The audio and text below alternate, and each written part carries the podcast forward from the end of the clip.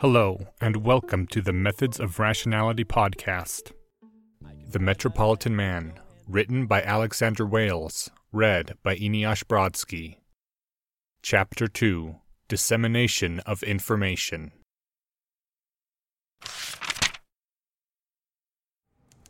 Lois Lane was undeniably at the top of her game. There had been grumbling from some of the other reporters that it had been dumb luck, but obviously Superman had chosen her for a reason, and obviously that reason had been her reporting. That's what she kept telling herself, anyway. Lois worked twice as hard as any other reporter at the Daily Planet and put out three times as many stories. She'd started there at the age of 16, after she'd sent in an anonymous letter to the editor that had so impressed Perry White that he'd put out an advert asking for her to identify herself. From there, it had been a quick climb to the top of the heap with no real challengers until Clark Kent had come along. Listen to this one. Lois said to him. Superman is not Christ reborn, but the herald of the apocalypse, a false prophet that presages the end times. She set down the paper with a laugh and looked at Clark, who was hammering away at his typewriter. Where on earth do people come up with this stuff? Clark paused and looked at her through his thick glasses, apparently not seeing the humor. It's from the book of Revelation. And he doeth great wonders, so that he maketh fire come down from heaven on the earth in the sight of men, and deceiveth them that dwell on the earth by the means of those miracles which he had power to do in the sight of the beast. They're thinking that Superman is capable of these wonders and must be an agent of the Antichrist. Some others are arguing that he's the reincarnation of Christ. Lois laughed, and Clark frowned, just as she knew he would. It's not right to make fun of people's legitimately held beliefs. Lois was a Roman Catholic in that she attended Mass twice a year on Christmas and Easter. Clark was a Lutheran and a bit more serious about his faith. She enjoyed needling him about it, more to annoy him than because she had any strong theological opinions. More often than not, Clark would bring forth some bit of folksy wisdom from his father, his pa. By all rights, Clark should have been chewed up and spit out by Metropolis two weeks after he'd arrived, but he'd clung on for a solid five months. Still, Lois didn't think he'd last too much longer. He didn't have that core of steel a reporter needed in the big city. Do you know how much ad space costs in the paper right now? People know that Superman reads the Daily Planet, and that's their only way of communicating with him, short of calling out for him and hoping that he stops by, which we know doesn't work and probably just pisses him off. Superman doesn't get upset. Maybe he does, maybe he doesn't. He doesn't show it, sure, but that doesn't mean he doesn't feel it. You think that he's just got a heart of stone when he interrupts a rape in progress? Clark flinched at that. I met the man and talked with him more than anyone else since he got here. And I don't buy it. He may not be human, but he still feels. Anyway, my point is that the paper is the only way that they have any hope of getting across a message, and so ad prices have skyrocketed since the interview came out. Don't you have any interest in the kinds of crazy crap that people are putting in our pages? It's all the more crazy knowing that they're paying top dollar for it. She looked down at the paper. This ad only makes sense to people who already buy into what it's selling. So what's the point of it? I don't know. You okay, Smallville? That was the name of the town that Clark was from. No joke. When Lois had found out, she'd laughed for five solid minutes. She'd looked it up on a map later and hadn't been surprised to see that it was almost precisely in the middle of nowhere. Usually you at least pretend to be enchanted by my wit. I've got a lot on my mind. Sorry. Clark looked genuinely apologetic and turned to engage her in proper conversation. Did you know Superman is being sued? Had to happen eventually. No surprise that sooner rather than later. What's the complaint? One of the alleged perpetrators of a jewelry store robbery is claiming that Superman broke his wrist. Obvious bullshit or legitimate claim? That'll make the difference between the front page and the back page. It's obviously untrue. Clark didn't swear, which Lois found unaccountably annoying, like many things about him. Superman will still have to go to court to have his say, though.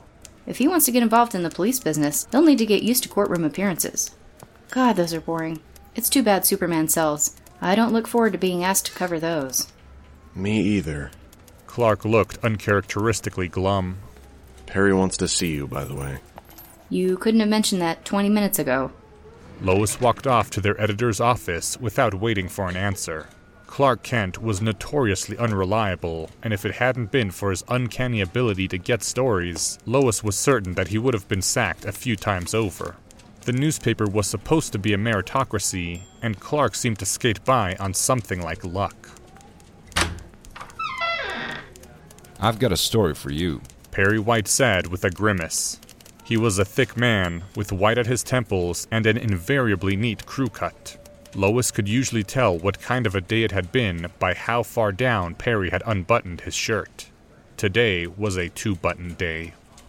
That bad. A special request from upstairs. There's a man by the name of Lex Luthor that very much wants you to write a story about the orphanage he's building in the suicide slums. Me specifically? In person. Replied Perry with a nod. I could do it over the phone with no problem. So my guess is that this Luthor character has some ulterior motive?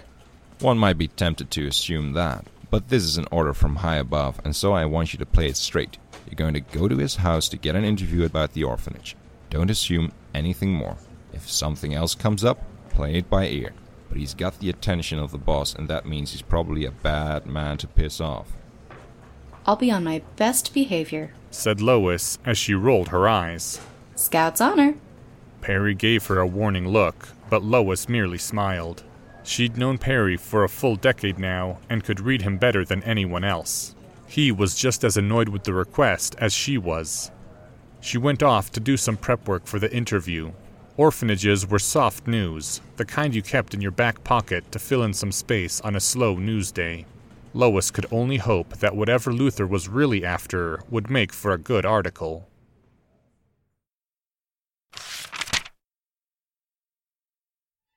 Lex Luthor had become a different man.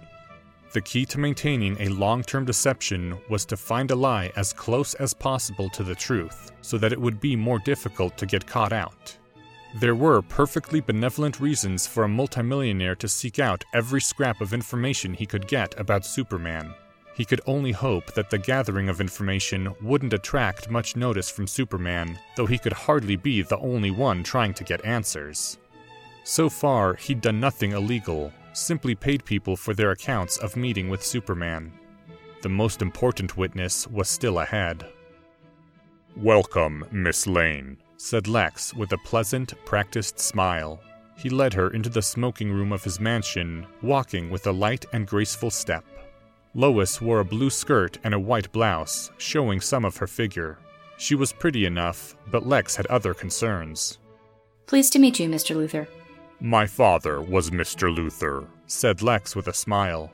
You can call me Lex. I'm sure you're a busy man, so I'll try to keep this brief. I just need a few quotes for the newspaper about the orphanage you're building in, uh, Southside. Suicide slums. No need to stand on formality. I grew up there. Southside is what the city planners called it. It's how the area is talked about by the politicians. But to those who live there, it's always called suicide slums. You grew up there? She asked with a raised eyebrow. He watched her take a quick glance around the smoking room. It was about as far away from suicide slums as you could get. I did. If you're thinking that I'm building an orphanage because I was an orphan myself, I can assure you that wasn't the case. My mother and father were poor, but they were at least present. The orphanage is for those children who aren't quite so fortunate. My adolescence was decidedly unfortunate, and it was only through sheer luck that I was able to get out. Luck? I did some research, Mr. Luthor. You have three PhDs and run the largest private corporation in Metropolis. There are half a hundred patents to your name, and you're the discoverer of something called Luthorian bonding that I couldn't make heads or tails of. It allows for a more efficient form of industrial lubrication. What I'm saying is that your success seems to go a bit beyond luck. She stuck the end of her pencil in her mouth and bit it. Yet prior to a week ago, you stayed in the shadows. On paper, LexCorp is enormous, but I'd wager that most people in Metropolis have never heard of it, even if they work for one of its subsidiaries. So far as I can tell, the Daily Planet hasn't filed a single story about you. And now here you are, stepping out from behind the curtain to set up an orphanage in suicide slums, one of a few grand charitable gestures you've been making. I have to wonder why. I don't suppose that a person ever really wakes up one day and decides to be a better person. that certainly wasn't the case for me. No, it was the influence of a man that I believe you're well familiar with Superman. You know Superman. He could hear the skepticism in her voice. No, of course not. I merely said that I was influenced by him.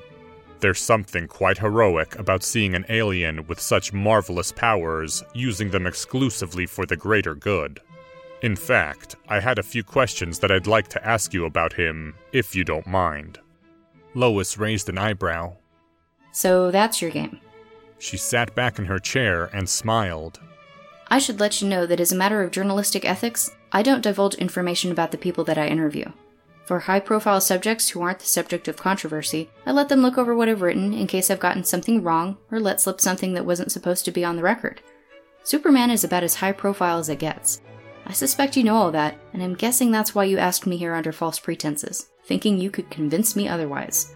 I should also let you know that as a matter of personal taste, I hate deception. It's only a minor deception, said Lex with a friendly smile.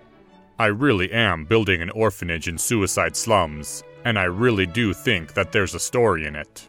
I have my own burning curiosities about Superman and would like more information than can be found in the paper. But strictly speaking, I haven't lied to you. Building an orphanage to get a chance to talk with you is hardly the worst thing in the world. All the same, I see no reason to continue this line of conversation. A journalist is only as good as their reputation, even without the watchful eyes of the big guy. She looked towards the ceiling, where Lex could easily imagine Superman was looking down on them. I'm not asking you to reveal any implicit or explicit secrets that Superman might have shared with you. Nothing that was off the record. Lex waved his hand. All I want are the small details that you might not have considered interesting enough to print. No, said Lois with a sharp smile. I can't be bought. All the same, she hadn't moved. Miss Lane, it's been my experience that people who say that underestimate what money can buy. Lex watched her carefully, as though measuring her, but he'd done some research of his own and already knew what to offer her. I can get the Equal Rights Amendment passed. Lois showed not even the slightest reaction, which in itself was telling. It's been dead for a decade. Introduced every session and bottled up in committee, said Lex with a nod. I can get it to the floor, and I can help to ensure it has the votes. I have the ear of powerful men. You're talking about bribes. She glanced towards the ceiling, and Lex couldn't help but smile. Finally, here was another person who saw what Superman's abilities really meant. No conversation could be presumed private. Not bribes, Miss Lane. Influence. If I were to mention to the right men that my companies would be preferentially hiring women, and that I would make Election Day a paid holiday throughout my workforce, do you think they could ignore that? Do you imagine that a man who won his seat with a margin of half a percent could afford to not change his stance in response? Lex smiled. No bribes. No money changing hands. When you're responsible for the employment of a quarter of a million people, politicians listen. All that for what amounts to scraps of information from me? I won't pretend that our political interests are unaligned. I've often considered myself something of a feminist. The world is set to undergo a transition away from manual labor, and everything I've read indicates that women are just as capable as men in the intellectual fields, limited only by a lack of education imposed by the existing social structures. That language could have been lifted straight from one of Lois Lane's inflammatory articles on equal rights. Lex watched her carefully to make sure that he hadn't said things too perfectly. She was trying hard not to respond, but a faint trace of quirk of her lips betrayed her excitement. I'm supposed to just take your word for it? She asked with excessive nonchalance. As you said, reputation is worth its weight in gold. If you've done your homework, you should know that you can trust me. I pride myself in my fair dealings. Lex had managed to avoid any messy lawsuits that would be a matter of public record, and many of the more unsavory aspects of his life had been scrubbed away in the past week. There were perhaps a dozen people who could connect him to any ongoing criminal acts, and he had a long story of redemption if any of his adolescent crimes surfaced. He had no criminal record to speak of. He also knew that Lois Lane couldn't possibly have done enough investigation to unearth anything in the 12 hours since he'd called in the favor, but she would be swayed by the mere appearance of openness. Lex was a comfortable liar. And what about Superman? You know I can't risk losing the next interview, if there is one. Do you think this arrangement would upset him? He acts very much like a man with nothing to hide, and I somewhat doubt that he exposed you to anything that he didn't want known to the world, even if he does have secrets. There's no personal gain for you, it's purely an altruistic act. And if Superman has a problem with equal rights for women, I doubt he would have chosen you in the first place. You win, I win, and Superman at the least loses nothing. Lois sat and thought it over. Lex was in no rush. All right. I have one condition. Go on. Tell me why. Superman seems to be the only story in town these days, but everyone's got some angle on it, some reason that they're curious. Some people think that he's got something to do with the religion, that he's Christ or Antichrist. Some people are envious of his power, and more than a few women are rather keen on him. Including yourself?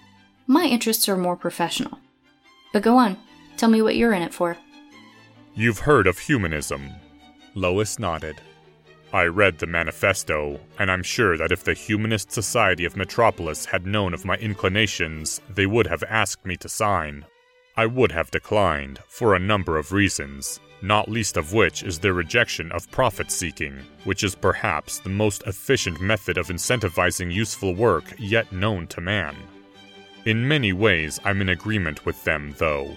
The Industrial Revolution and its consequences have been a boon for the human race. I can think of no better path forward for humanity than a pursuit of further revolutions through applied reason.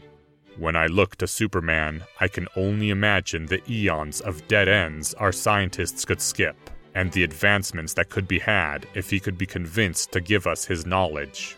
It would be an end to disease and an end to death. Lex poured himself a glass of whiskey. I'm doing my best to investigate Superman because I want to persuade him to do the most good. All right, said Lois, seemingly satisfied with his answer. She started talking.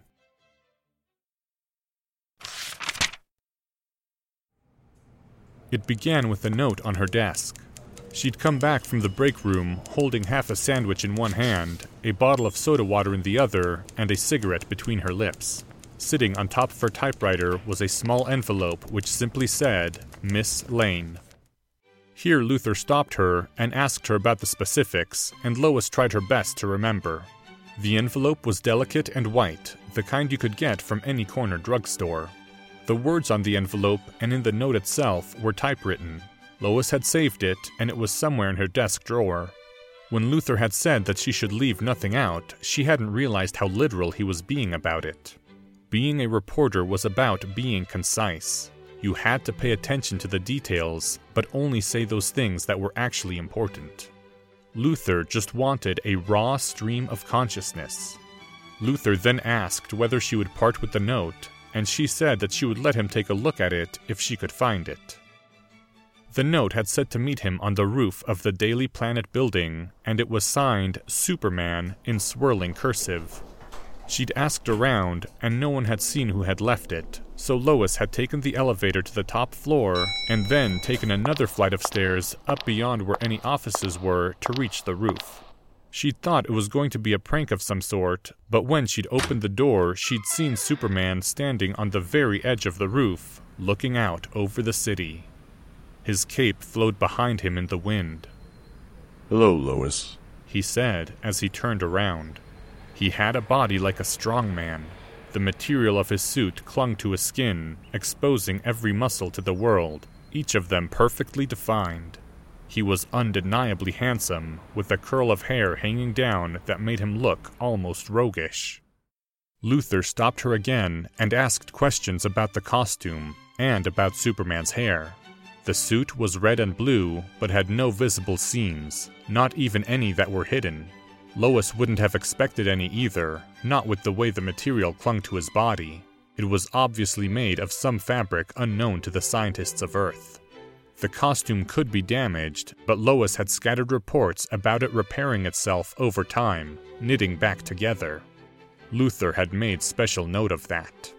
Superman's hair was styled with some kind of gel, though from what Lois could remember, it always looked like that, even when he was flying.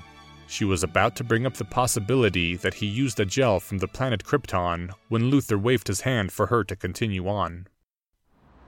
I'm afraid my etiquette classes didn't prepare me for this. Lois had said. What do I call you? Superman was just the name I made up. I hope. Superman is fine, said Superman with a smile.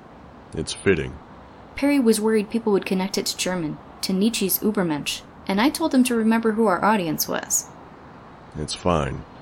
He had a certain gentleness to him, a patient understanding that was so palpable that Lois could instantly understand how people compared him to Christ.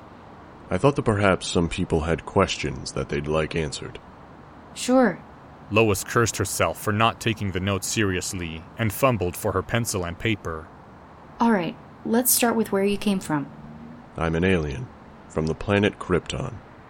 Lois wrote this down as though it weren't utterly insane. She could decide whether it should be spelled Krypton with a K or Krypton with a C, and decided to go with a K because it looked more foreign. And does everyone from your planet have your abilities? No. Superman turned somber.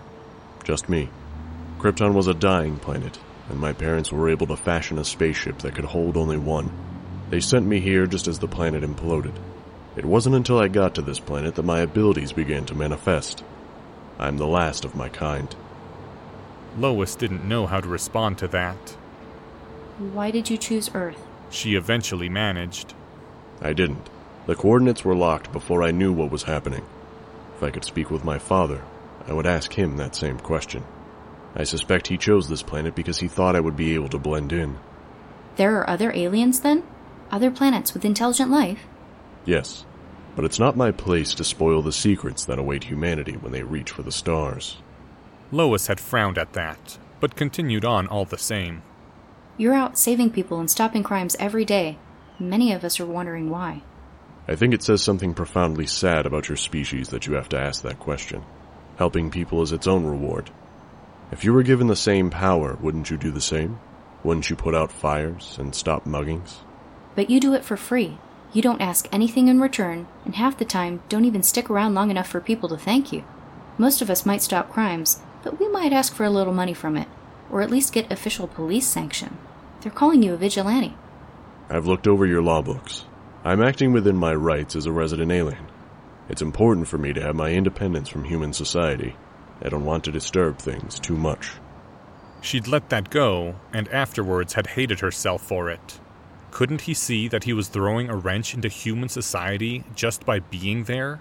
Everyone from Washington to the Vatican was clamoring for a sit down conversation with him, and he was already a celebrity whether he liked it or not. He'd be in the movies, on television, and spread all through the culture of the world. Just the news of extraterrestrial life would have caused an immense, irreversible change in how humans saw the world. Superman was so much more than that. But she hadn't properly prepared because she'd thought that it was a joke, and so she was too out of sorts to press him on it. We know you can fly, and there were reports that you can stop bullets with your chest. But what else can you do? Would you like a demonstration? He'd asked with a grin. She'd nodded, and he'd swept towards her in a rush. Before she knew it, he'd hooked an arm under her legs and swept her off her feet. Seconds later, they were flying through the air, and she had her arms around his neck. This wasn't in the paper, said Luthor. It wasn't important to the story, said Lois with a dismissive wave of her hand. In truth, her heart still raced when she thought about it, and not in the good way.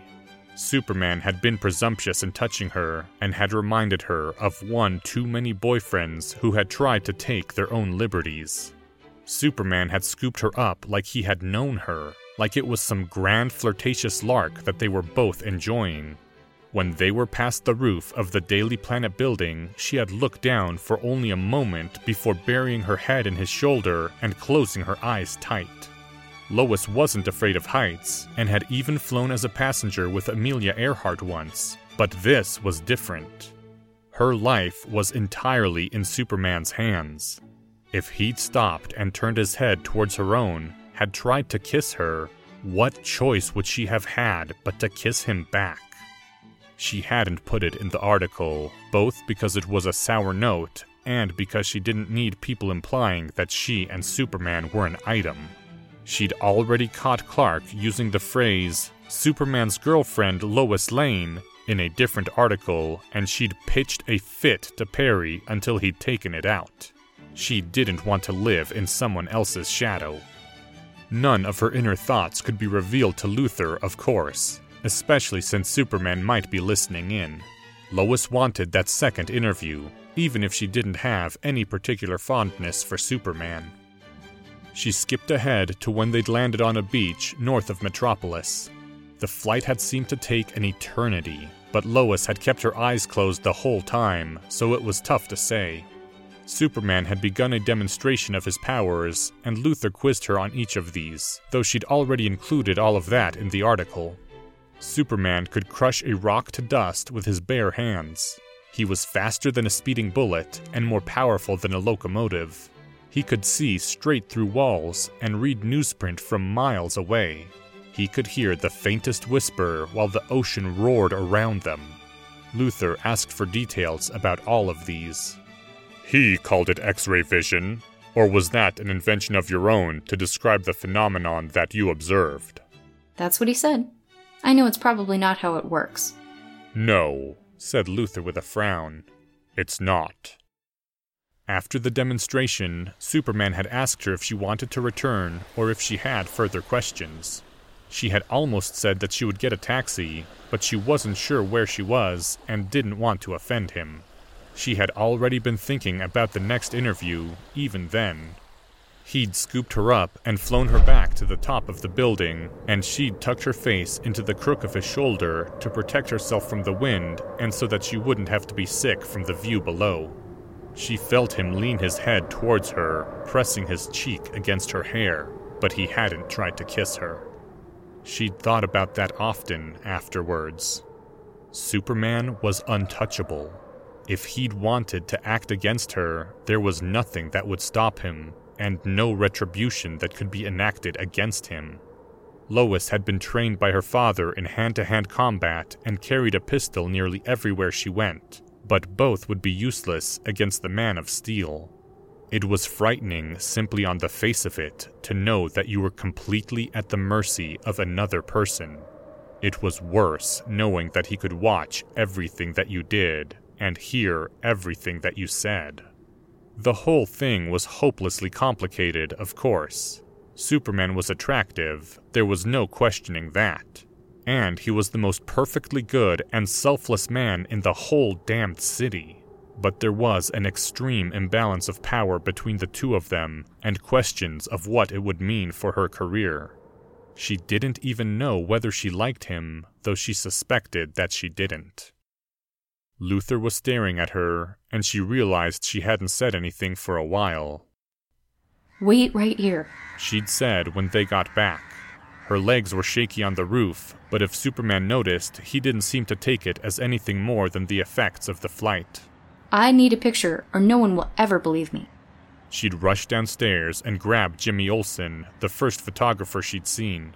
She'd half expected Superman to be gone when she came back up to the roof, but he was still standing there, looking out over the city.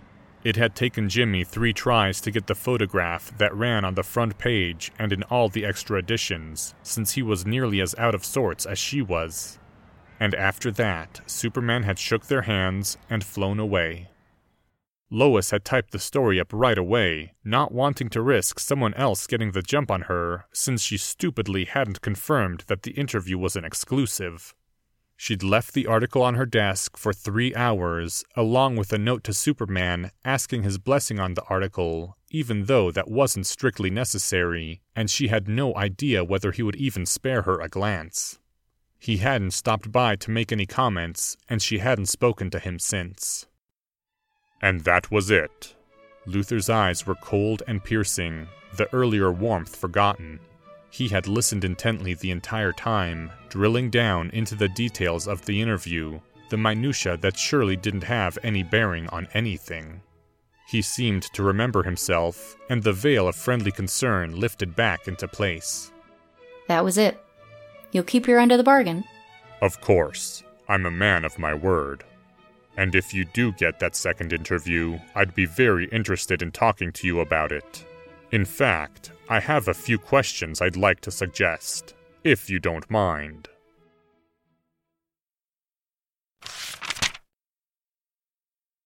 Thank you to the following people Superman and Clark Kent by Nathan Bowman. Anonymous. Bram Bakker. This chapter's original text, production notes, and attribution links, along with archives and much more, can be found at hpmorpodcast.com. Some sound effects used are courtesy of the Free Sound Project. Thank you for listening, and come back in two weeks for the remainder of Chapter 2 and the beginning of Chapter 3.